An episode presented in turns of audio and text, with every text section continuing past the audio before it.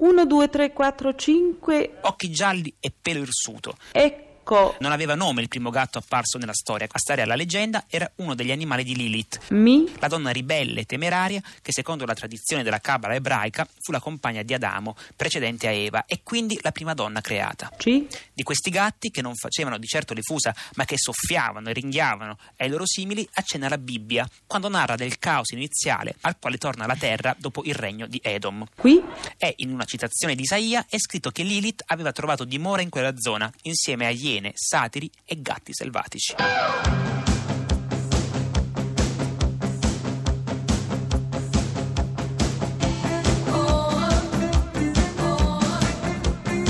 Pezzi da 90.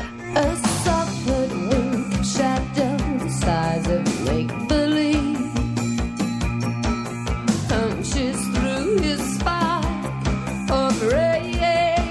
Da allora il gatto, animale elegante e misterioso, continua il pezzo di Silvana Mazzocchi su Repubblica, è sempre stato presente nella storia umana, venerato come simbolo divino o indicato come creatura del diavolo. Era amato dai greci per la sua natura enigmatica, ben visto dagli etruschi e dai romani soprattutto perché teneva a bada i topi, mentre nel Medioevo cade in disgrazia fino a venire bruciato con le streghe. Protagonisti di miti e leggende, vissuti come animali conturbanti dalle doti quasi soprannaturali, i gatti sono entrati da sempre nella memorialistica. Eh, Edgar Allan Poe, per esempio, ehm, se ne portava abitualmente uno in, in spalla. Insomma, è di questo eh, magico mondo felino che parla questo libro 101 storie di gatti che non ti hanno mai raccontato, delizioso compendio di aneddoti e vicende di gatti famosi, ma anche di avventure vissute eh, da felini qualunque. Eh, si va, a proposito dei gatti che sono in qualche modo protagonisti eh, di questo libro, si va da Dina, eh, cioè la gatta che compare in Alice nel Paese delle Meraviglie, ai amici prediletti di personaggi indimenticabili, si parla appunto sia di gatti di artisti che di gatti di potenti, da citare però per tutti eh, Vaino, e cioè esemplare finlandese di ben 12 anni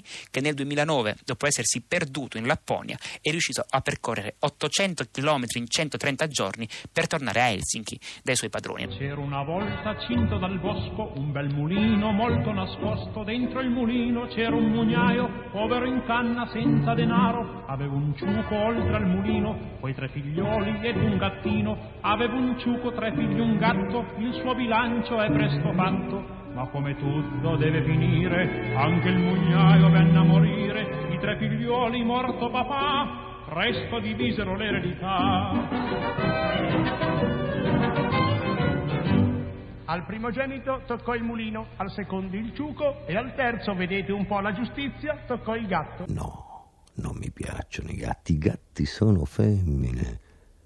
Il cane no.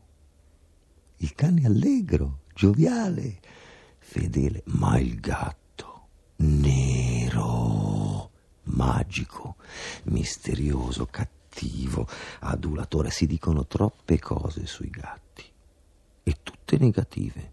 E quelle che non lo sono sono terribili come se voi prendete la pelle di un gatto, la rovesciate all'interno delle maniche dei pantaloni, con questa curate l'artrite, riscaldate i reni, alleviate i reumatismi, ma insomma, che animale grottesco.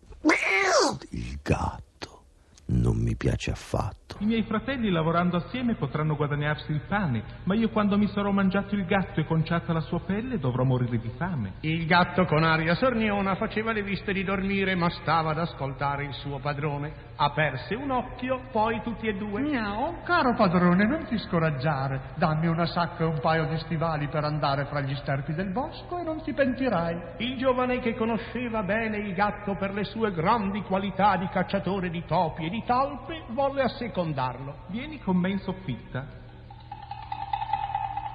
Ecco quanto rimane del povero zio moschettiere del re. Un paio di stivaloni, Miau. un mantello tarlaccio, Miau. un cappello piumato Miau. e una bella sacca come tu vuoi. Il gatto si calzò gli stivali, si pose in capo il gran feltro, poi con gesto largo si attabarrò nel mantello.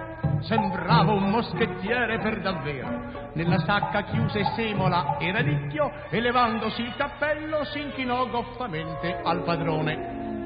Con stivali e con mantello, con la piuma sul cappello, calzato e già e pronto sta il gatto che ti aiuterà. In meno di un mese saprò far di te un ricco marchese parente del re. Nel mondo io camminerò tanto che poi i piedi mi faranno male.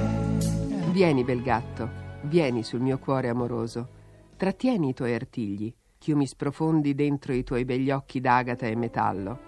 Quando a bellagio le mie dita a lungo ti carezzano la testa e il dorso elastico e gode la mia mano ebbra al toccare il tuo corpo elettrico, vedo in ispirito la mia donna.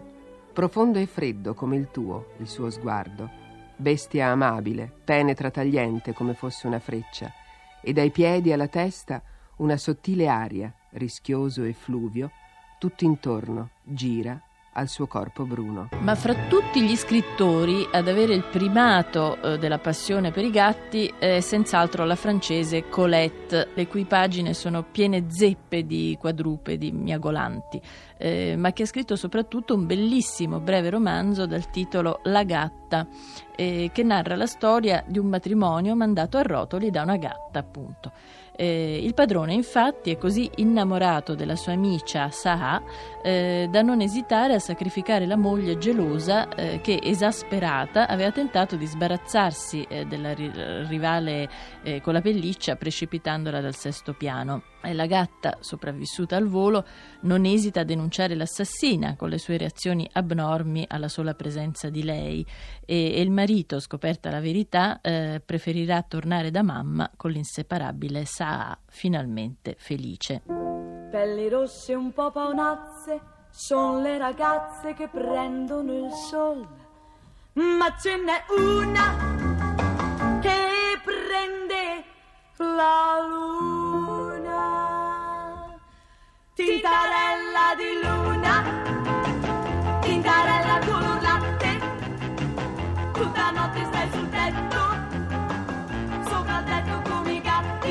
O la borsa o la vita. O la vita. Via, via. Via. Meno ciarle. Meno ciarle. E fuori i denari. Non, denari. Non ne ho, non ne ho. Metti fuori i denari. Non ne ho. O sei morto. Morto, morto. Ah! Ora non Ora. ci scappi più. Più, più. Dunque, Dunque. vuoi aprirle la bocca? Sì. Sì, O no. no? No, no. Non rispondi? Non rispondi.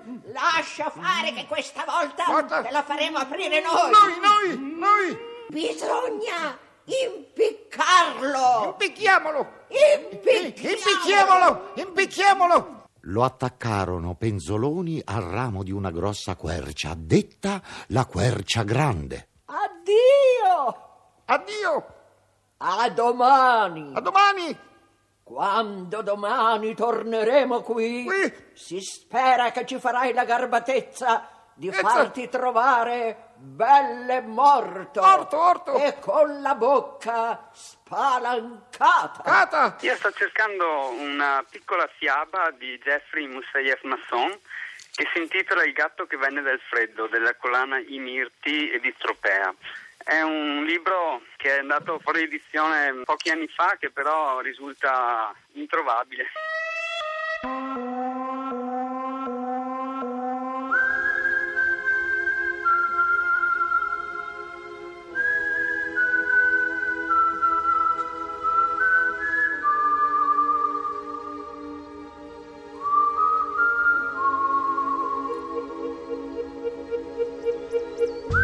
Un famoso racconto di Maupassant, eh, Misty, eh, è incentrato su due innamorati e un gatto. Eh, le nostre dita, scrive Maupassant, si incontravano sul dorso nervoso dell'animale e si accarezzavano nel suo pelo di seta. Eh, anche Victor Hugo andava matto per i gatti. Nella sua casa parigina spadroneggiava Canonico, eh, cui lo scrittore aveva riservato una sedia che era una specie di trono. Eh, beh, che vi aspettavate da un megalomane come Victor Hugo? Anche il suo gatto gli somigliava, evidentemente.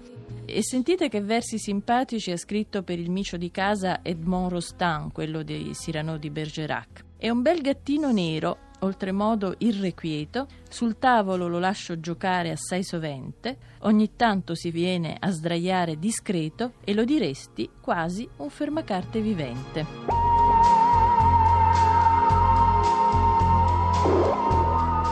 Pezzi da 90.